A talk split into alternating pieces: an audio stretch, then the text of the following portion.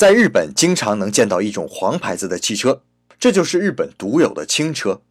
这个轻是轻重的轻，整个车重还不到一吨，只能坐四名成年人，排气量比奇瑞 QQ 还要少，只有零点六六升。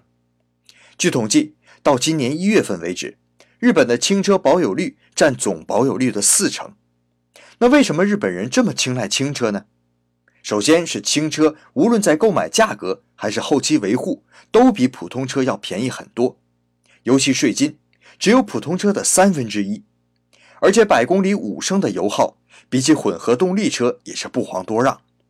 再有就是日本街道狭窄，轻车体积小，转弯方便，走街串巷毫无压力。